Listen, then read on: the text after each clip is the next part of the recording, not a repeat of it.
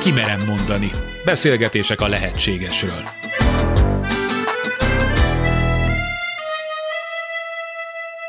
Sugár Ágnes vagyok, köszöntöm Önöket. Életünk korai élményei egy életen át elkísérnek minket. Alapszemélyiségünk 80%-a hat éves korunkra kialakul.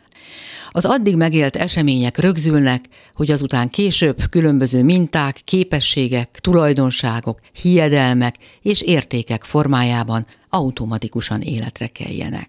A gyerekkor hatásainak megismerése révén megérthetjük, hogy például miért van az, hogy gyakran a legmélyebb szándékainkkal ellentétes módon gondolkodunk és cselekszünk.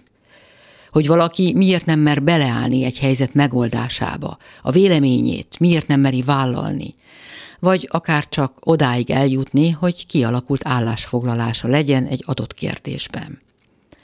Ehelyett megy a túlélésre koncentrálás, az elkerülés, az önfölmentés. Sokan nem szívesen beszélnek a gyerekkorukról, mások túlságosan idealizálják azt, de olyan is van, aki túl sötétre festi a képet. Akár elkerüljük, akár megszépítjük a múlttal való szembenézést, egy biztos, a lelkünk sohasem felejt. Felnőttkori rossz döntéseink, megéléseink, kudarcaink, de még a kialakuló betegségeink hátterében is ott lappang mindenható gyermekkorunk meg annyi fel nem dolgozott fájdalma és traumája. Ebben a sorozatban a pszichológia régóta ismert és legfrissebb ismereteire alapozva szeretnénk segítséget nyújtani. A szülők, a környezet, a kor, amelyben élünk, a sors vagy önmagunk hibáztatása nem segíti a gyógyulást. Életünk első éveinek megértése, a felismerések, a belátás azonban nélkülözhetetlen része egy lelkileg érett, egészséges életszemléletnek. Aki ebben alapos és méreható ismereteket nyújt számunkra, dr. Berentés Éva, a pszichológiai tudományok kandidátusa. A 100-150 éven megjelenő első gyereknevelési szakkönyvek még meg sem említették az apát. A 20. század közepéig a gyereknevelés szinte kizárólag az anya feladatának tartották. Azóta viszont hatalmas átalakuláson ment, és folyamatosan megy keresztül az apa szerepe. Nagyon örülök annak, hogy az apa szerepe most és itt szóba kerül, mert a hétköznapi terápiás tapasztalatok és egyáltalán felnőtt nevelési tapasztalatok is azt mutatják, hogy nagyon-nagyon hiány vagyunk az apai elvnek, és hogyha az apai elv tartósan nem teljesül, akkor bizony nagyon komoly nyomokat hagy egy embernek a személyiségfejlődésén, és ezért fontos tudnunk azt, hogy mit is jelent egy fiút fölnevelni, mit is jelent, ha egy ember apává válik, és milyen típusú apák vannak, illetve mit jelent az, hogyha apai elvről beszélünk. Először is röviden foglaljuk össze, hogy miért felelős az édesanyja. És ezt beszéltük meg a múlt alkalommal. A szimbiózis időszakában tőle tanul meg a gyerek biztonságosan kötődni, vagy valamilyen módon kötődni, tőle tanulja meg az érzelmeit, tőle tanulja meg azt a bizonyos ősbizalmat, azt az alapvető bizalmi élményt önmaga és a világ felé, ami az egész életét végig fogja kísérni, és itt alakul ki az érzelmi intelligenciája is a gyereknek. Tehát ebben a világban, ahol férfiak és nők élnek, ki van azt találva, hogy kinek mi a feladata. Tehát az anyának ez a feladat, akkor mi az apának a feladata? De ahhoz, hogy ezt egy kicsit jobban megértsük, érdemes arról beszélni, hogy mit is jelent az, hogy férfi elv. Képzeljünk egy gyakorlati példát. Mondjuk közelünkben van egy bölcsőde, napi szinten lehet tapasztalni. Ugye megy a kicsi két-három éves gyerek a bölcsikébe, és ül a motorján. Azt mondja, hogy köszöni szépen, ő ezt már nem kéri tovább, és akkor anyuka ilyenkor mit csinál? Megfogja, felveszi, fogja a gyerek kezét, és mennek tovább. Jól érzékelhető apuka nem így közelít a dologhoz, te akartál vele jönni, hozod, vagy ő vissza rá. Tehát, hogy egészen másképp uh-huh. viszonyulnak ehhez a szülők. Az édesanyai magatartás azt üzeni, hogy én itt vagyok neked, vigyázok rád, segítelek, szeretlek. Az apai elv meg azt mondja, ha csinálsz valamit, azért vállald a felelősséget, és adott esetben más nem fogja helyetted megcsinálni. Tehát, hogyha nagyon leegyszerűsítjük, a férfi erő tulajdonképpen az akaratot, a kitartást, és azt a fajta élményt biztosítja, hogy ha valamibe belekezdek, akkor azt csináljam is meg. Ezt Jung annak idején úgy fogalmazta meg nagyon frappásan, hogy mitől is lesz egy férfi férfi, hogy tudja, hogy mit akar, és azt is tudja, hogy azt milyen eszközökkel akarja elérni. És hozzáteszem, hogy egy mai nő ilyen férfit szeretne, meg persze olyat, aki szeretni is tud minden mellett, és hát azt is el kell talán mondanunk, hogy egyre többször lehet hallani, olvasni, tapasztalni, hogy mintha a mai férfiak javarésze nem tudna megfelelni ennek a mércének. Valljuk be őszintén, hogy ez így is van. Én nagyon kerülöm az életem minden területén a hibáztató, vádló, számon kérő attitűdöt. Gondoljunk csak arra, hogy van ezek a tömeges méretekben megjelenő gyengébb férfiak, női elvet képviselő férfiak, vagy önmagukkal nem párbeszédben lévő férfiak, miért lettek ilyenek? Azért, mert vélhetően az ő életükből is hiányzott az apai elv, és hogyha ezeket a bizonytalan férfi szerepeket látjuk, akkor szinte mindig föl lehet ismerni a háttérben az én kép problémák, problémákat, az önbecsülési problémákat, legfőképpen az identitás problémát, hiszen egy férfi mitől lesz bizonytalan önmagában, ha nem kap megerősítést, hogyha nincs jelen az életében egy férfi elv. Képzeljünk magunk elé egy szobát, ahol a gyerekek játszanak. Kisrác ott játszik lent a legóval, és oda megy az édesapja, és azt mondja neki, hú, ez aztán nagyon jól sikerült, hú, de szépet építettél, fiam. Képzeljük el, hogy ugyanezt az anyuka mondja. Kisfiam, de szép, amit csináltál. Melyiket fogja jobban komolyan venni a gyerek? Ugye az apai elvet. Hát apa legalizált engem, szépet építettem, akkor én egy jó fej vagyok. Ha megnézzük a kislányt, a kislány mondjuk időközben bejön az ajtón. Kis ruhácska van rajta, apa pedig azt mondja, te vagy a világon a legszebb. Ezzel mit mond a gyereknek? Az, hogy a kicsi lányát legalizálja, mint nőt. Gyakorlatilag megerősíti, hogy ő a legszebb, ne kételkedj benne. Én tudom, hogy te vagy a világon a legszebb. Senki nem gondolja, hogy ő a legszebb, de a gyerek identitásához és a női identitásához ez, erre szükség van. Tehát, hogyha nagyon röviden le akarjuk fordítani, hogy az édesapa miért felelős, elsődlegesen a gyerekeknek az identitásáért felelős. Uh-huh. Az érték és normarendjéért, és hogy a világban én azonos módon tudjon a gyerek később tájékozódni. A legnagyobb kincset adja egy gyereknek az életébe az édesapa, azt, hogy én azonos módon szeretettel tud élni. Mert hogyha anyuka megadja a szeretetet, édesapa hozzáteszi az identitást, megerősíti a gyereket, akkor kapunk egy érett én azonos gyereket. Tehát a kislány az identitását nem az édesanyjától lesi el? A mintáját hozza onnan, uh-huh. tehát hogy hogyan kell nőnek lenni, milyen a nő, de azt, hogy én nőként hogy érzem magam, tehát nő nőként mennyire vagyok én azonos, mhm. mennyire tudok a szerepemnek megfelelni, az bizony apukától kapja. Tehát nagyon sok olyan nő van, aki ticomászkodik, ad magára, szép, tökéletes mondhatni, mégsem érzi magát annak.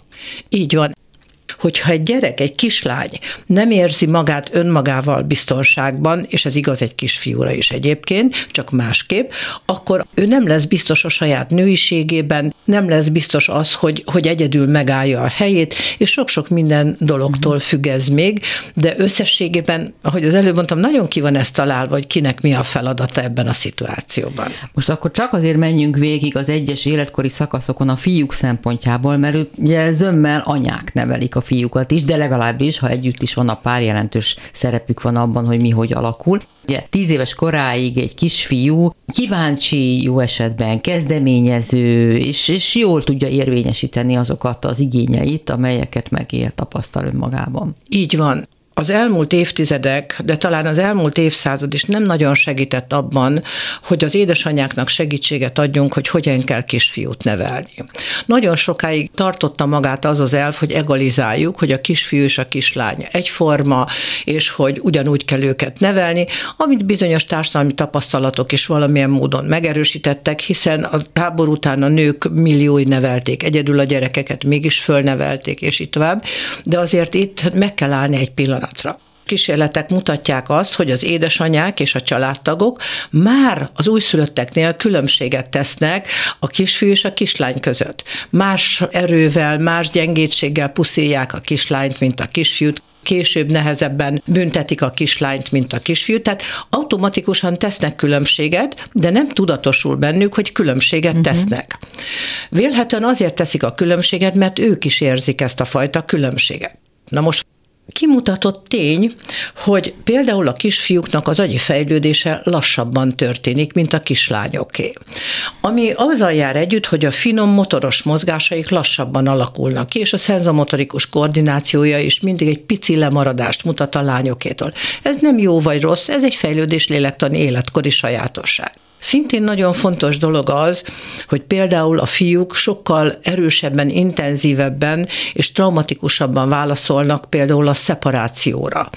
Ezért nagyon szoktuk hangsúlyozni, hogy ha lehet, akkor a kisfiúkat ne vigyék nagyon korán bölcsődébe, mert a kisfiúk ezt jobban megsélik, mint a kislányok. Szintén nagyon fontos az, hogy a kisfiúk jobban szeretik, ha van vezető a környezetükben. Tehát ők szeretik tudni azokat a szabályokat, amik vannak, ők abban jobban tájékozódnak. És a kislányok? Ők inkább a csoportnak az uh-huh. erejében hisznek, és akkor a kortársaknak van ott egy picivel nagyobb szerepe. Szintén nagyon fontos különbség a fiúk és a lányok között az, hogy a két agyféltekét összekötő rostokból kevesebb van a fiúknak, ezért 9-10 éves korukig jó, hogyha a gyerekeknek sokkal többet beszélünk, sokkal többet magyarázunk, és arról nem is beszélve, hogy ahogy ők nőnek, ilyen lökésszerűen kapják a tesztoszteront. Amikor lökésszerűen kapja a tesztoszteront, testoszteron, hát akkor bizony az a kicsi fiú, hát kicsit energikusabb lesz, egy kicsit vadabb lesz, de hogyha anyukának meg a környezetnek ott van a fejében, hogy hát ez egy életkori sajátosság, most férfivé válik, tehát most tölti le a szoftvert, akkor gyakorlatilag el fogjuk tőle fogadni, de nem mindegy, hogy erre hogyan reagálunk. Igen, éppen ez az, hogyha egy fiú én központú, túlságosan akaratos, netán manipulatív vagy agresszív, az azért megakadást is jelezhet. Az, hogy egy fiú manipulatív, agresszív, annak több tényező áll a hátterében. Normál esetben ugye arról van szó, hogy megtanulok biztonságosan kötődni, kialakul bennem az ősbizalom, és megtörténik a pszichológiai születésem. Ha ez egy kisfiúnál, illetve a kislánynál megtörténik, akkor ezeknek a gyerekeknek van eszköze arra, hogy az életben felbukkanó feladataikat magabiztosan, derűsen megoldják. De ha egy gyerek eszköztelenül indul el az életében, akár egy óvodai csoportban, akkor ott lesz az a belső feszültség, hogy vajon elég jó vagyok-e, vajon meg tudom-e csinálni, vajon szerethető vagyok-e, és lehet tovább sorolni, majd ezek a gyerekek azért, hogy ez a belső bizonytalanság ne jelenjen meg, ezért ők nagyon sokszor túlkompenzálják ezt a belső hiányt, ilyenkor lesznek az agressziók, Ilyenkor lesznek azok a nyugtalan viselkedési formák, amikor a gyerek határokat sért. Uh-huh. Felnőtt határokat, tárgyi határokat, de ennek a hátterében még van az a döntés is, amiről már korábban beszéltünk, hogy ha egy gyereknek a korai szocializációban, a szimbiózis időszakában valamilyen érzelmi deficitje alakul ki, és ez elsősorban az édesanyja érettségétől, a körülményektől, vagy valamilyen traumától függ, akkor a gyerekek ösztönösen döntenek amellett, hogy milyen viselkedési stratégiával akarják megszerezni azt a bizonyos szeretetet, amire nekik szükségük van. És az apai elf hiánya még, ami belép ebbe a képbe? Beléphet? Hát Igen. természetesen beléphet, illetve egy hibásan türelmetlenül alkalmazott apai elv. Igen, ez nagyon fontos kérdés, hogy hogyan viszonyuljunk az ilyen gyerekekhez. Mi a helyes magatartás? Nem a büntetés és nem a rákiabálás. Alapelvként azt mondhatjuk, hogy ha egy szülő veszekedve, kiabálva, türelmetlenül, minősítve követel meg egy szabályt, az a szabály soha nem fog beépülni a gyerek személyiségébe. A gyerek tudni fogja a szabályt, de nem fogja magáénak tekinteni. Mert az így közvetített szabály vagy norma, azt úgy mondjuk, hogy, hogy egy meghívott érzelem lesz az életében, tehát tudom, hogy fontos az olvasás, de nem szeretek olvasni, hát vagy fogok, vagy nem fogok olvasni. Vagy fontos a fogmosás, de ha lehet, akkor nem biztos, hogy megcsinálom.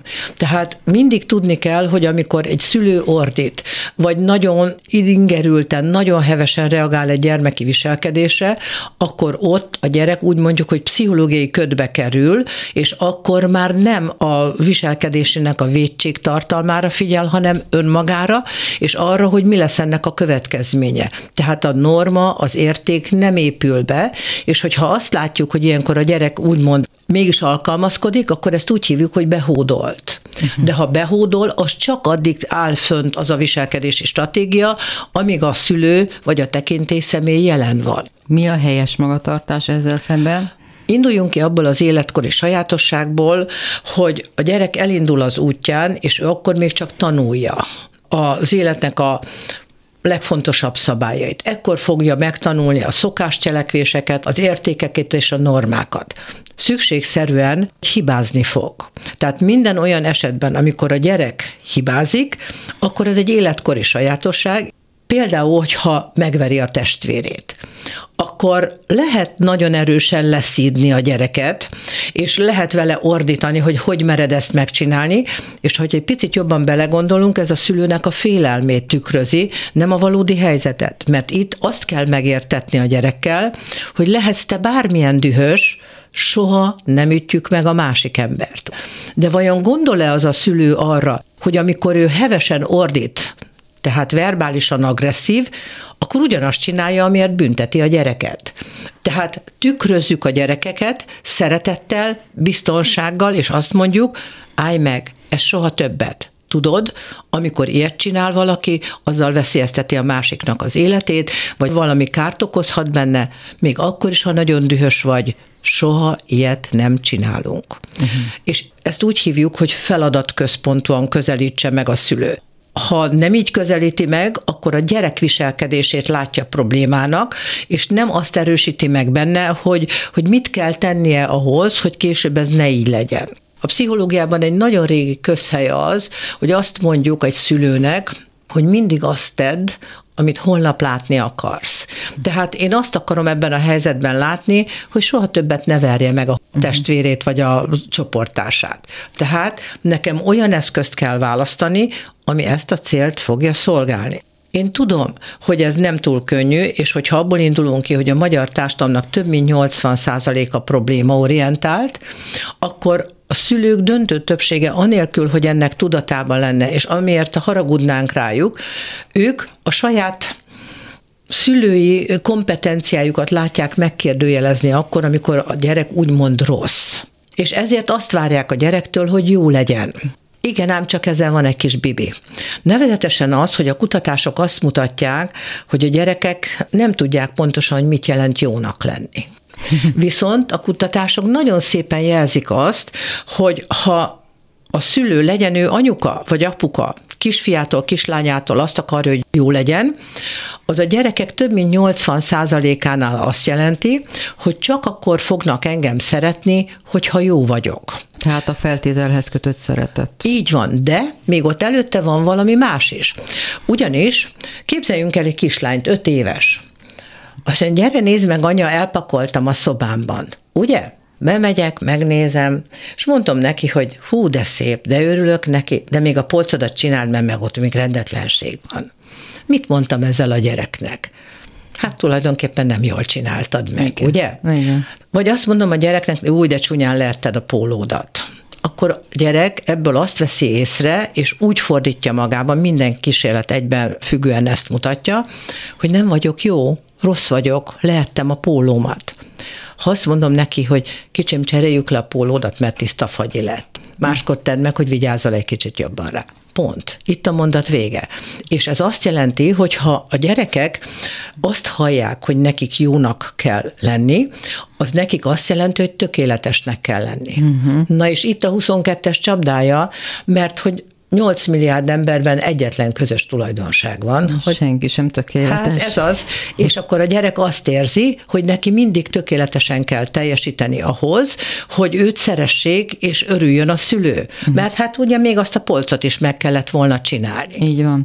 Így van. Az apai év szempontjából tovább haladva azért a tizenéves kort még nézzük meg, amikor ugye az egészséges alkalmazkodás időszaka zajlik, amikor a kitartás, a küzdeni tudás, tudás, a tisztelet, a másokhoz való alkalmazkodás ideje zajlik. Na most, ha nincs jelen a megfelelő támaszték ehhez az apa részéről, akkor ez mit jelent, hogyan jelenik meg, milyen megakadás formájában érhető tette? Tehát a férfi válásnak vannak lépcsőfokai, és hogyha valamilyen oknál fogva a gyerek ezt a lépcsőfokot nem tudja meglépni, nem tud átlépni a következőbe, akkor ott különböző fixációk alakulnak ki megbeszéltük a fiút. Ő egy szabad, a világot felfedezni akaró kisfiú, de ez egy nagyon törékeny időszak, mert itt nagyon könnyen megjelenhet egy testvér, nagyon könnyen megjelenhet egy autoriter, irányító apuka, és ettől a pillanattól kezdve a gyereknek megtörik a lendülete, és fixálódhat a gyermeki mi voltában ő lesz az, aki felnőtt korában folyamatosan az elveszett fiúságát keresi, folyamatosan élvezetekre akar, sikerekre akar törni, de nem alakul ki a saját érdeklődése.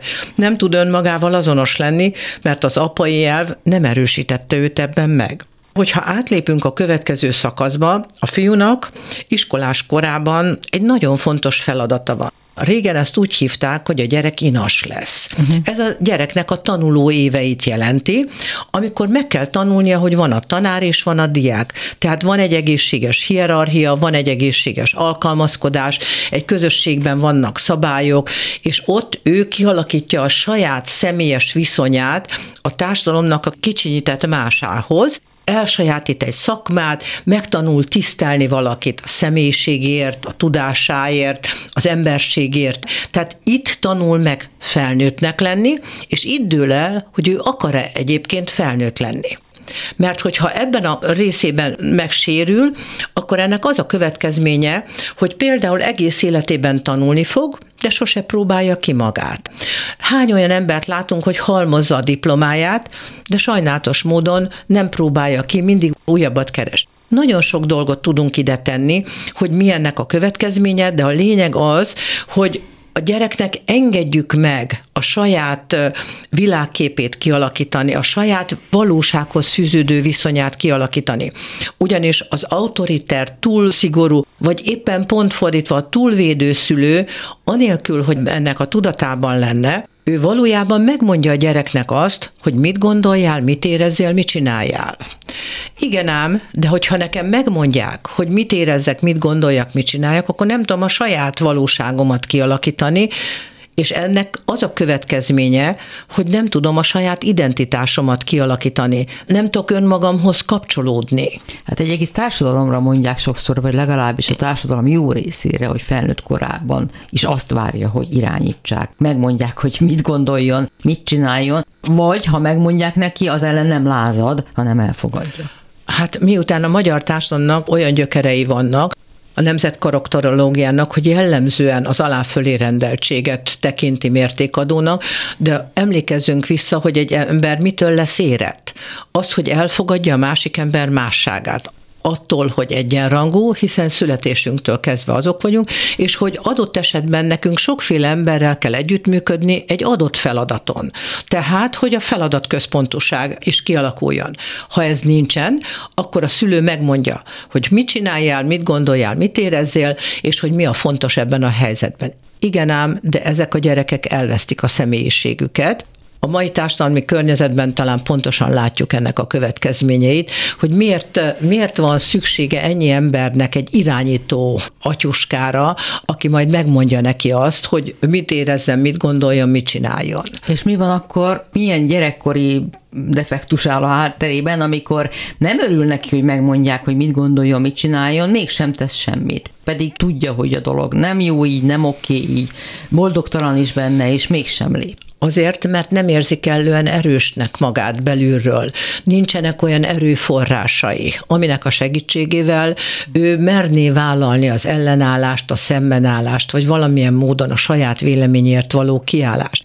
Nekünk azt kell megtanítanunk a gyereknek, hogy merje vállalni a saját gondolatait. Igen. De az egyúttal azt is jelenti, hogy a gyereknek vállalni kell a saját tökéletlenségét a tökéletlenségnek egy természetes velejárója, hogy hibázik, hogy hiányzik a személyiségéből valami, esetleg nem tud. Tehát arra tanítsam meg a gyerekemet, hogy ezeket a hiányosságait a saját hatáskörén belül pótolja, innovatív legyen, és így tovább. De ha ezt nem adom a gyereknek, akkor mindig kívülről fogja várni, hogy mondják el neki, hogy ő mit csináljon, hogy csinálja. Ez egy nagyon veszélyes dolog, azért, mert ez a fejlődésnek a gátja tulajdonképpen, és az éretlen magatartásnak az egy alapvető összetevője az, hogy minden ember, aki éretlen, tudomásán kívül ő egy egocentrikus ember, aki az életet csak a saját személyiségén keresztül látja. Mindent a saját személyiségére vetít le. És még egyszer mondom, ne tegyünk neki szemrehányást, mert nem ő kérte. Tehát nem ment oda anyukához, hogy én problémaorientált akarok lenni. Mi van akkor, hogyha valaki tudja magáról, hogy ő ilyen? Nem megoldás, és nem elég a múltra hivatkozni. Ugye itt megint beköszön a gyerekkor.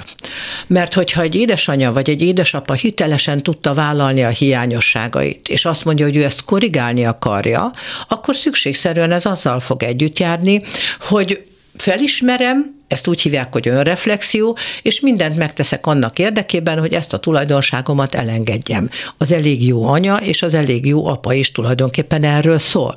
És hogyha ezt, ezt a gyereknek a kezébe adjuk, akkor bizony felismerheti, hogy lehet a dolgokat másképp csinálni. Ha nem, akkor erőből a saját igazához fog ragaszkodni, és sajnálatos módon a fejlődés el fog maradni. Nagyon sok szülő mégis azt mondja, hogy ő azért ragaszkodik a saját igazához, mert ő a tapasztaltabb, és ő tulajdonképpen csak megvédeni akarja a gyereket. Én ilyenkor azt szoktam mondani a klienseimnek, hogy tegye már föl magának a kérdést, hogy hány tanácsot tartott be ő életében. Más az, amikor egy család működésében ott vannak az értékek, és értékeket építek be a gyereknek, és ő ezt az értéket a saját keretrendszerének fogja értelmezni. De amikor a gyereknek vagy bárkinek azt mondjuk, hogy így csináld, úgy csináld, amúgy csináld, az még soha senkinek nem segített. Ugye szoktuk mondani, hogy tanácsadás csak annak jó, aki adja. Uh-huh. Tehát, hogy... Ez jó, ezt nem hallottam meg. Csak annak jó, aki adja, mert mi az igazság? Ugye szoktuk mondani, hogy az igazság az a hatalom gyermeke. Én meg szoktam kérdezni a klienseimtől, akik sokszor mondják, hogy, hogy a gyerekkel ilyen-olyan vitájuk van, mert ezt így kell csinálni, ő jobban tudja. Igen, és az melyik könyvben van leírva? Hol van az leírva? Az csak az ő könyvében szerepel. Tehát akkor azt mondja a gyereknek, hogy én ebben hiszek, kisfiam, én ezt találom jónak, én ezt találom helyesnek. És bizony az is előfordulhat, hogy a gyerek nem úgy fogja csinálni akinek gyereke van, az pontosan tudja, hogy elég sokszor nem úgy csinálja. Így van. Ugye?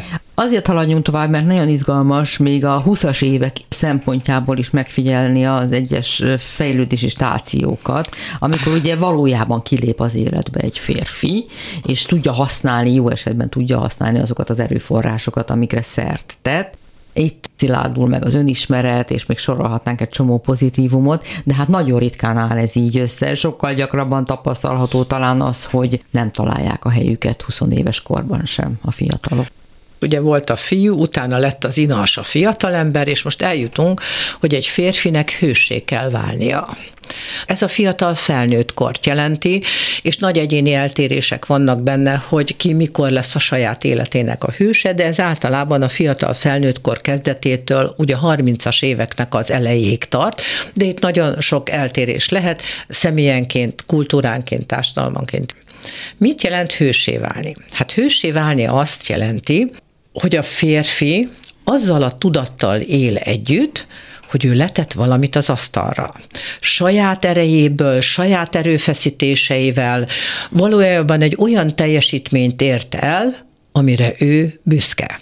Ez lehet egy sportteljesítmény, egy nehéz diplomának a megszerzése, egy tudományos fokozat, de ugyanígy lehet egy háznak a felépítése, vagy egy szervezetnek a megteremtése. A kinevezés nem feltétlenül tartozik ide. Tehát az, hogy valaki a hatalmi ranglétlen előre jut, nem biztos, hogy a saját érdem. Erről érdemes egy kicsit beszélni. Ugye mi történik azzal a férfivel, aki nem tudott az életében hőssé válni? Ezek az emberek nagyon jellemzően talajvesztettek, és férfiasságukban is megsérülnek, és közben elkezdik összehasonlítani magukat a külvilágban azokkal a férfitársakkal, akik esetleg előrébb jutottak.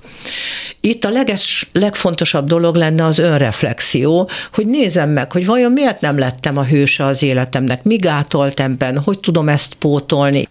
És ugye itt is vannak fixációk, hogyha valaki ezt az önreflexiót kihagyja, akkor akkor elkezd a saját hatáskörén belül pótmegoldásokat keresni.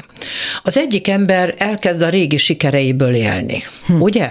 Hogy az milyen nagyszerű volt, vagy vannak olyanok is, akik nem merik a hősségüket felvállalni, és ők is folyamatosan tanulnak, ők is mindig új kompetenciákat szereznek, de azt nem tekintik belülről meghatározónak. Aztán itt van egy következő csoport, ez nagyon érdekes, azok a férfiak jellemzően, akik nem lettek hősök a saját életükben, de hogy mégis legyenek valakik, elköteleződnek a mindenkori hatalomnak. Aha. Gondoljunk arra, hogy nem tett le a személyes életében semmi olyat, amitől a saját életében hőssé vált. Viszont a külvilág és a környezete szemében valaki akar lenni, de ezt úgy akarja elérni, hogy ne kelljen megmutatni magát, ne kelljen megméretődni, és hát szükségszerűen ne kelljen kiállni valamiért. Ennek az egyik legjobb eszköze az, idézőjelben a legjobb eszköze, hogy elszegődik a hatalomnak, és elkezdi a hatalomnak az elveit képviselni, és előrébb jut a ranglétrán. És ő ettől azt hiszi, hogy a saját életének a hőse lett, de a vizsgálatok szerint pontosan nem, mert hogyha tíz év múlva megnézzük, ugyanaz az ember maradt, csak egy picivel több pénzzel. Tehát ettől ő még hős nem lett, és bizony, hogyha hosszú távon nézzük, és azt látjuk, hogy a kurzusok hogy jönnek és hogy mennek, akkor ez nem egy kifizetődő vállalkozás, hanem nagyon sok csalódott, magára maradt, önigazolással élő embert látunk körülöttük. Hát jó esetben csak mondom több pénzzel, de nagyon sok esetben egy csomó álnoksággal, hazugsággal, csalással is gazdagabb már erre az életkorra ezeknek az embereknek van egy nagyon jellemző tulajdonságuk, amit a közgondolkodás úgy hív, hogy kettős mérce. Tehát amikor egy társaságban látjuk őket a hatalom képviselőivel, akkor kifejezetten szervilisek, kiszolgálják őket, alárendelődnek, lesik minden kérésüket, viszont a tőlük alacsonyabb státuszú társakkal kifejezetten arrogánsak, minősítőek, ami azt jelenti, hogy az érettségnek a nyoma nincs a személyiségükben benne, hanem a pozíciójukból csinálnak egót Aha. és erőt. Ez egy nagyon veszélyes dolog, a történelem legkülönbözőbb szakaszaiban láttuk, hogy hogy szolgálták ki a mindenkori hatalmat azok a férfiak, akik a saját életükben nem váltak hősé. De pont ez az a szakasz, amikor aztán önreflexióra számítani a legkevésbé lehet, mert azt hiszi, hogy most megy a szekér, most van élete csúcsán. Ez legfeljebb csak sokkal-sokkal később magányos óráiban lehetséges akár. Ha jön a felismerés, de nagyon gyakran ezekből a elmaradt hősökből nagyon éretlen személyiségben megkeseredett emberek lesznek egyébként. Egy is. 40 főt vizsgáló mintát néztek meg különböző országokban, egy olyan embert találtak, aki szakított ezzel, és szinte azt lehet mondani, a hősé válást előről kezdte egy egészen más területen. A fiatal apát se hagyjuk ki, ugye ő az, aki már tényleg tisztában van a saját céljaival, felelősséget tud vállalni, családot alapít, és azt felelősséggel is viszi. Na hát biztos, hogy vannak ilyen sikertörténetek is, de sokkal gyakrabban látjuk, hogy a családalapítás mégsem így történik a fiatal férfiak esetében. Képzeljük el az optimális fejlődést. A fiúból lesz fiatalember, abból lesz egy hős, megszerezte a tapasztalatait, kijelölte a határait, kijelölte a saját nemi identitását, kijelölte azokat az embereket, akik közel vannak hozzá, nyitott az újra, érzelmileg fogékony, tehát folyamatosan gazdagodik a személyisége, és egyszer csak megfogalmazódik az a gondolat, hogy talán készen vagyok arra, hogy mindazt, amit megtanultam, a saját értékrendemet át akarom adni valakinek, aki ezt viszi tovább. És annélkül sokszor, hogy ez így és ebben a formában tudatosulna, a fiatal férfiakban ez a gyerek iránti vágyat kezdi el felébreszteni. Jó esetben megtalálják a párukat, és akkor ez a tendenciájában érett ember, aki, aki már a világnézetét is kialakítja, tudja a helyét a világban, akkor éretten apává válik. Ennek több következménye lesz, következetesebben és hitelesebben fogja képviselni a férfi elvet és az apai elvet, másodszorban pedig nem erőből akarja átnyomni, hanem meggyőződésből átnyomni azokat az értékeket és normákat, amiket az ő gyereke szerinte kell, hogy tudjon. És ezért ezek az édesapák rendkívüli módon türelmesen megtanítják. Sokszor lehet ilyet látni, de azért hát mégsem elég. elég gyakran. Tehát az az apa, aki folyamatosan lekicsinyel, hibáztat, kritizál, kétségeket ültet el a gyerekben, az arra utal, hogy bizony nem áll helyt ebben a szerepben. Amikor látunk egy apát, akár mondjuk egy játszótéren, akkor legyenek szempontjaink annak az apai magatartásnak a megértésére, hogy vajon mi van abban az apában. Amikor úgy tanítja meg a gyereket hintázni, amit a gyerek egyébként magától is megtanul, azt nem úgy kell még hintázni se tudsz, akkor gondoljunk arra, hogy normál esetben ő át akarja adni. Igen ám, de ha nem vált hőssé az életében, hogyha nem tanulta meg önmagát definiálni a saját határaival, akkor ez egy félelmetesen nagy feladat lesz, hogy mit adjon ő át a gyerekének, hogy adja át, ráadásul még ha nincsenek is mintái, ő belesodródott az apa szerepbe, nem tud azzal azonosulni, és totálisan eszköztelennek érzi magát. Ugye tudjuk, ez kialakít egy belső feszültséget, egy belső frusztrációt, ahonnan már csak egy lépés az agresszió.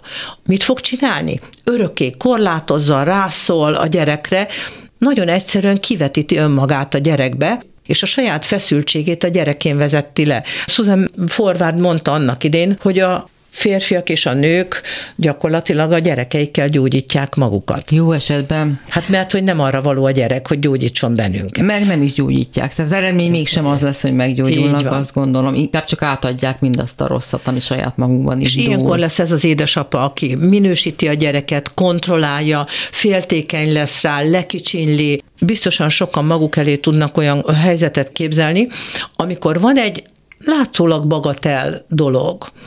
Egy gyermeki vétség, és arra irreálisan nagy szülői válasz. Gonosz vagy, hogy képzelted, mit csinálsz, és itt közelmúltban mondta nekem valaki, hogy összeverekedett az egyik osztálytársával, amikor ő tíz éves volt. Ez borzasztóan fájt neki, mert beírták őt, és holott őt verték meg először. A szülei, akik nagyon komoly autoriter emberek voltak, Egyrészt nagyon súlyosan megverték, ugyanezért a dologért, másodszorban készítettek egy táblát, amire ráírták, hogy bocsánatot kérek azért, mert megszektem a szabályokat, és a szülői értékrendnek ellent mondtam, és tíz éves korában ki kellett szünetben tenni a nyakába ezt a táblát. Elbírjuk ezt képzelni? Úristen. Igen. Hogyha egy picit ebbe belegondolunk, hogy mire akarja itt megtanítani a szülő a gyereket. Itt a szülő csak saját magát látta, hogy szégyent hoztál rám, mit mondanak, milyen szülő vagyok. De valljuk be őszintén, hogy miért csinálja ezt a szülő? Mert ő is ezt tanulta ő is valakinek a gyereke volt. Mit hozott ez a szülő a saját szülői szerepébe? Milyen indulatokat hozott bele? Hát elgondolkodtató, hogy Magyarországon legalábbis még ma is a szülők 70%-a úgy gondolja, hogy a bántalmazás és a testi fenyítés nem ugyanaz, és a testi fenyítés igenis lehet eszköze a nevelésnek, mondjuk egy pofon. Ez hatalmas arány, ez a 70 százalék még talán tovább is mehetünk, hogy 80 százalékuk azt gondolja, hogy az, hogy rácsapunk a gyerek kezére vagy a popsiára, hogy az semmit nem jelent, tehát azt a gyerek úgy is tudja, hogy szeretem. Nem, de az ide vonatkozó amerikai kutatások, ahol 600 gyereket vizsgáltak, kiderült, hogy közel azonos reakciót mutatnak a gyerekek, mint hogyha súlyosan bántalmazták volna őket. Mert közben mit mond anyuka, vagy apuka? Csúnya vagy, nézd, mit csináltál. Tehát hogy rácsapunk a gyereknek a kezére, azzal jön egy verbális agresszió, kapcsolódik hozzá egy érzelmi agresszió, csúnya vagy, szégyeld magad, nem szeretlek. És akkor ebből mit tanul meg a gyerek? Azt, hogy nem szeretik, nem szerethető. Hogy ő nem szerethető. Így van. Azért menjünk tovább, bár tudom, ez már nem a gyereknevelés része, de azért érdemes az idősebb kort is szemügyre venni. Ugye egy idősebb apa jó esetben, aki már hisz önmagában, sokat tapasztalata, annak nem esik nehezére elfogadni egy egyenrangú szerepet és azt gyakorolni. Ha viszont nem, és megidősödik valaki, na ővelő lesznek a savanyú, örökké morgó idős emberek. Így van. Ha egy férfi nem járja végig a férfivé válásnak az útját, akkor ő az idős apa szerepében is megrekedhet. Ugyanakkor az idős apa már az életkor közép krízisén túl van, vagy éppen azt éli, és látja azt, hogy az életkor közép krízisében már kevesebb van előre, mint ami volt hátra, és hogy, hogy vajon mit tartogat neki az élet. Újra kell definiálni az életkori, a nemi és a foglalkozási szerepet is, nincsenek eszközei. És ilyenkor úgy érzi, hogy az élet csúnyán bánt vele. Nagyon-nagyon ritkán veszik észre ezek az emberek ebben a helyzetben önmagukat, hogy hol, mit mulasztottak el, hogyan lehet az életet még szebbé tenni, és ahelyett, hogy ezzel az önreflektív fejlődéssel, innovációval előrébb mennék, és azt mondjuk, hogy akkor most fogom az életemet egy picit szebbé tenni, tanulok új dolgokat, felerősödik a problémaorientált gondolkodásuk, mindenben a hibát látják, minden második szavuk az, hogy az a baj, hogy van egy olyan mondás a pszichológiában, hogy amit nem tudsz adni, azt ne vedd el. Tehát hitet, lelkesedést, örömöt.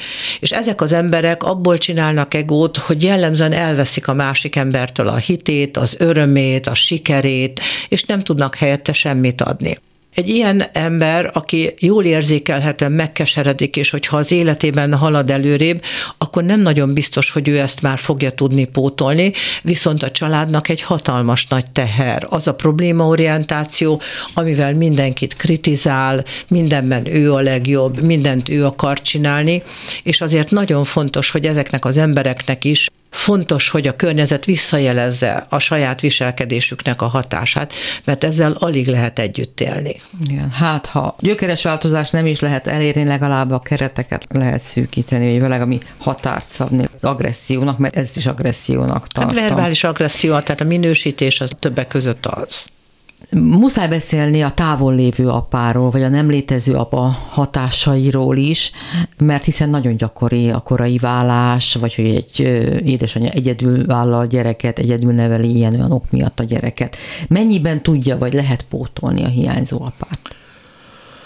Ez nagyon, nagyon nehéz kérdés. Ugye egy egészséges személyiségnek az a feltétele, hogy az apát és az édesanyát egyaránt integráljuk magunkban. Tehát a személyiségünk 50%-a anyukánk, 50% az édesapánk. Ez még akkor is így van, hogyha a szüleink elválnak, akkor is így van, hogyha az apánk meghal, Naponta van alkalmam tapasztalni azt, hogy mit kezdenek az emberek az apa hiányjal. Mindegy, hogy miért volt távol. Mert az az apa is távol van, aki cégvezetőként reggeltől estig dolgozik, és nincs otthon. Ilyenkor ezek az édesapák jellemzően átadják a nevelést az otthon maradt házastársnak, vagy egyáltalán aki, aki foglalkozik a gyerekkel, és azért egy szülő önmagában nem tud egyszerre anyának és apának lenni. Tehát apa nélkül fölnőni, bátran ki lehet jelenteni, és nem örömmel, hogy nem lehet sérülések nélkül megúszni. Mégpedig milyen sérülésekkel? Hogyha nincs egy édesapa jelen, és bármilyen oknál fogva tegyünk egy különbséget az eltűnt apa és a, az egyébként nem létező apa, a távol lévő apa között, ugyanis a távol lévő apa az kezdetektől fogva távol van.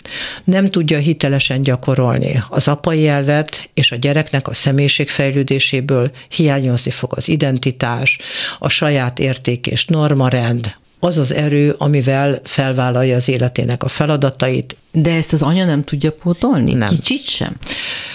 Mert hát nagyon mond... sokan nőttek fel, jó, persze épp arról beszéltünk a műsor elején, hogy mennyire sok hiányossággal küzdünk azt kell elképzelni, hogy a férfi elvet, hogyha beletesszük az anyai elvbe. Az anyai elv a szeretet, a gondoskodás, a megértés, a befogadás. Hogyha a határozott férfi elvet, akkor tud az valamennyire érvényesülni, de messze nem olyan hatékonyan, mint hogyha ezt az édesapa hitelesen képviseli. Én látok olyan édesanyákat, akik láthatóan mindent megtesznek ennek az integrációnak az érdekében, és vannak olyanok is, akik sikerrel járnak ebben, de mérsékelt sikerrel. Egy másik helyzet, egy házas pár elvált hölgytagját hallottam panaszkodni arról, hogy a két gyereket a papa nagyon elkényeztette a vállás után, és mindig ő volt az, akinek otthon határokat kellett szabni, és úgy érezte, hogy eztnek pont fordítva kéne lennie, csak ő az anyagi hátránya miatt nem tehette meg, hogy elárasztja a gyerekeket programokkal, eseményekkel, ajándékokkal, engedékenységgel, és ezért úgy érezte, hogy ő hordja a nadrágot a gyereknevelésben, a papa pedig csak az örömöket veszi ki, és hát ez végig nagyon frusztráló volt. Sokszor szokták a szülők ezt mondani, és valószínűleg így is érzik. Csak abból induljunk ki, amit idáig már megbeszéltünk, hogy annak a gyereknek az előzményei és a személyiség megalapozódása az maximum hat éves koráig megtörtént, de inkább három éves koráig. Ugye Adler azt mondja, hogy ha gyerekedet tönkre akarod tenni, akkor két dolgot csinálj vele, kényeztesd el, és vedd el az önbizalmát. Az mind a kettő tuti. Ugye, hogyha arra gondolunk, hogy édesapa kétségbe esetten a gyerekeinek mondjuk a kegyeit keresi, az nem mindegy, hogy milyen talajra hullik. Mert hogyha a gyerek a megfelelő időszakban megtanulja a határokat, a tiszteletet az egyik, a másik szülő iránt, vagy az apuka időben megtanította neki még a vállás előtt az apai elvnek az oda vonatkozó részét, akkor ez a helyzet nem állhat elő. Én úgy gondolom, hogy soha nem létezik olyan, hogy csak az édesanyja vagy csak az édesapa hibázik a nevelésben. Ez két embernek a feladata. Az is elég gyakori, hogyha például apuka kikerül a képből, és akkor a másik szülő igyekszik ezt a képet rombolni, vagy a nagyszülők ne tegyék. A legnagyobb rosszat tesznek vele, mert a gyerek így nem tudja integrálni a szülőt, hanem ezt nem tudjuk másképp mondani, hogyha én utálni fogom apámat azért, mert valamit csinált, akkor valójában magamat utálom. És ez egyik szülőnek sem lehet a célja. Csak látszólag megyünk tovább. Minden gyerekről tudjuk, hogy másképp viselkedik új helyzetekben. Van, aki könnyedén megküzd egy ismeretlen közeggel, nyitott, barátságos, könnyen teremt kapcsolatot, a másik pedig félősen hátrahúzódik, vagy natán anyuka szoknyája mögé bújik. Mind múlik az, hogy valaki félénk gyerek, vagy egy nyitott, barátságos, ambiciózus gyerek, hogy működik ez a háttérben? Ha egy gyerek a személyiségfejlődése a szimbiózis korában és három éves koráig, amikor a pszichológiai születés megtörténik, többé-kevésbé elég jól megtörtént, akkor ezek a gyerekek úgy definiálják önmagukat, hogy egy önálló autonóm személyiség vagyok, meg tudom a dolgaimat oldani, rendelkezem a saját erőforrásaimmal. Ha azonban egy érzelmileg éretlen környezetben nevelkedik a gyerek, akkor annak a gyökerei, mint már oly sokszor mondtuk, olyan 7-8 hónapos korig vezetnek vissza, amikor is a gyerek nem tudta kialakítani az önmagához való viszonyát, nem tudta kialakítani azt az ismeretrendszerét, hogy mi történik ő benne, azaz nem tanult megkapcsolódni magához. Igen ám, de itt történik valami ebben az első 7-8 hónapban, ami később nagyon fontos lesz. Az érzelmileg éretlen szülő mellett, vagy hogyha egy gyereket valamilyen fejlődési trauma ér, akkor ő benne megtörik az ősbizalom, és azt érzi, hogy ő nem szerethető, amihez a gyerekek szinte száz százaléka önmagára vonatkozó negatív állításokat fog társítani. Azért történik ez így, mert nem vagyok elég jó, nem vagyok elég szép. Ez nem tud kimondódni, mert ez preverbális korban történik. Tehát még a szavak tanulása, gondolatok építése előtt. Előtt történik, és ezért a gyerek ezt az élményét, az önmagához társított élményét végig a sejtmemóriájában hordozza. Igen ám, de a szimbiózisban meglévő szeretetre a gyerekeknek szüksége van.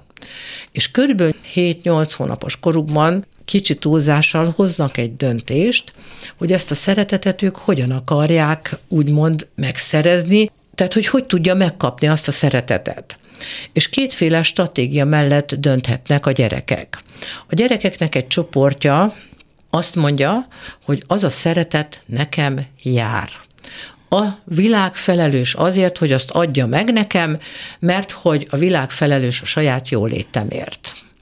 Ezek lesznek az externalizáló gyerekek, akik a legkülönbözőbb módon igyekeznek fölhívni a figyelmet magukra, és hogyha magunk elé képzelünk egy gyereket, akinek mondjuk irreálisan heves érzelemvihara van, ledobálja magát a földre, verekszik, ráüt az édesanyára, az szinte százszázalékosan biztos, hogy ő az externalizáció mellett döntött. Az externalizáció az, hogy ha nekem valamilyen szükségletem van, azért a külvilág a felelős, és hogyha azt nem adja meg, akkor valamilyen eszközzel ki kell belőle kényszerítenem. Tehát ez semmiképp sem jó, de az a gyerek, aki csak alapjáraton, barátságosan és nyitottan közeledik a világhoz. Ő az érett. Ő gyerek. az érett gyerek, értem már. Ő igen. az érett gyerek. Mert hogy ez az externalizáció, bár nem személyiségzavar, de könnyen lehet belőle az akár ADHD, meg sok minden más is uh-huh. lehet belőle. Tehát mind a két esetben akár internalizál a gyerek, akár externalizál, ő valamilyen hiányt akar pótolni, és a saját eszközeivel a szeretetet, a feltétel nélküli szeretetet akarja megtalálni. Csak mind a ketten más eszközöket választanak hozzá. Az externalizáló gyerekből externalizáló felnőtt is lesz, gondolom. Igen, az externalizáló gyerekekből lesznek az intimitás kerülő felnőttek. A másik viselkedési stratégia... Az, az, az intimitás kerülés az nyilván nem a fizikai intimitást jelenti, hanem az érzelmi azt intimitást. Is, is, azt is akár. Is, is, igen. Mit értünk érzelmi intimitás alatt? Egy átlagembernek feltesszük azt a kérdést, hogy szerintem melyik több két ember kapcsolatában az összeolvadás vagy az intimitás. Akkor nagyon sokan azt mondják, hogy az összeolvadás az egy sokkal mélyebb, sokkal belsőségesebb kapcsolat, holott nem. Az összeolvadás az tendenciájában két érzelmileg éretlen embernek az egymásba kapaszkodása, annak érdekében, hogy a másikkal önmagukat gyógyítsák. Az összeolvadás azt jelenti, hogy egyedül kevés vagyok, a másikkal együtt viszont mindent el fogok érni. Ennek azonban az a veszélye, hogy a saját személyes határok megsérülnek, de ami ettől fontosabb, hogy ennek a közege a játszma az intimitás két tendenciájában érett ember kölcsönös egymás felé fordulása, mindkettőjüknek célja a minőségi kapcsolatnak a kialakítása, amelyben kockázatok nélkül tudják elmondani a gondolataikat, az érzéseiket és a törekvéseiket. Ezzel gazdagítva egymást, a kapcsolatot és a feladat megoldást. Az intimitás az egy érett embernek a megnyilvánulása, ami azt jelenti, hogy tudom vállalni, hogy most én erről ezt gondolom, még az éretlen ember nem vállalja, vagy csöndben van, vagy kiszolgálja a másikat, tehát a másiknak a véleményét. Vagy esetleg megpróbálja lenyomni a másikat a saját vagy véleményével. például megpróbálja le- lenyomni. Tehát az érett embernél a kölcsönös egyenrangúság működik. Még az éretlen embernél egy ilyen aláfölé rendeltség, egy bizonytalan kötődés, és hát ugye különböző kötődési típusok, és ott az megfelelés elvárás dinamika érvényesül. Uh-huh. Na akkor még az internalizáló gyerekről. Mit jelent ez a magatartási vagy működési probléma? Tehát a gyerekek egy másik csoportja úgy gondolkodik, hogy ahhoz, hogy őt szeressék, és az ő szükségletei kielégüljenek, ahhoz neki kell valamilyennek lennie. Ezek a gyerekek egy picivel érzékenyebb idegrendszerrel születnek, tehát a választást az idegrendszeri érzékenység is befolyásolja. Ezek az internalizáló gyerekek egy nagyon érdekes technikára tanulnak rá. A figyelmüknek a középpontjában a másik van, és őt akarják a saját személyiségükkel, a tudásukkal, a megfelelésükkel úgymond idézőjelben kiszolgálni, ezzel javítva a kapcsolatot, és önmagukat szerethetővé tenni. Ezzel az a baj, hogy közben a saját én határait nem jelöli ki, és mindeközben a gyerek lemond a saját szükségleteiről. Például ez egy szülő-gyermek kapcsolatban gyakran azzal jár együtt, hogy a gyerek sokszor, mert ugye adott esetben azért lett internalizáló, mert egy érzelmileg éretlen szülője volt. Egy érzelmileg éretlen szülő nem tud mit kezdeni az internalizáló gyereknek a mély érzelmeivel, az elköteleződésével, a figyelmességével, és ezért a gyerek folyamatosan azt tapasztalja meg, hogy ha ő bármit is csinál, sajnos nem fogja a céljait elérni, ezért azt látja helyesnek, ha lemond a saját szükségletéről. De az onnantól kezdve már nem egy érett személyiségfejlődés, és az internalizálóknak a döntő többsége az önfeláldozást és a behódolást választja. meg annyi kérdésem lenne még akár ehhez a kis fejezethez is, de lejárt már az időnk, úgyhogy dr. Berent és Évának köszönöm szépen. Egy hét múlva természetesen folytatjuk. Köszönöm Sugár Ágnes hallották, Túri Lui volt a mai adásban a segítségemre. Viszont hallásra. Kimerem mondani. Beszélgetések a lehetségesről.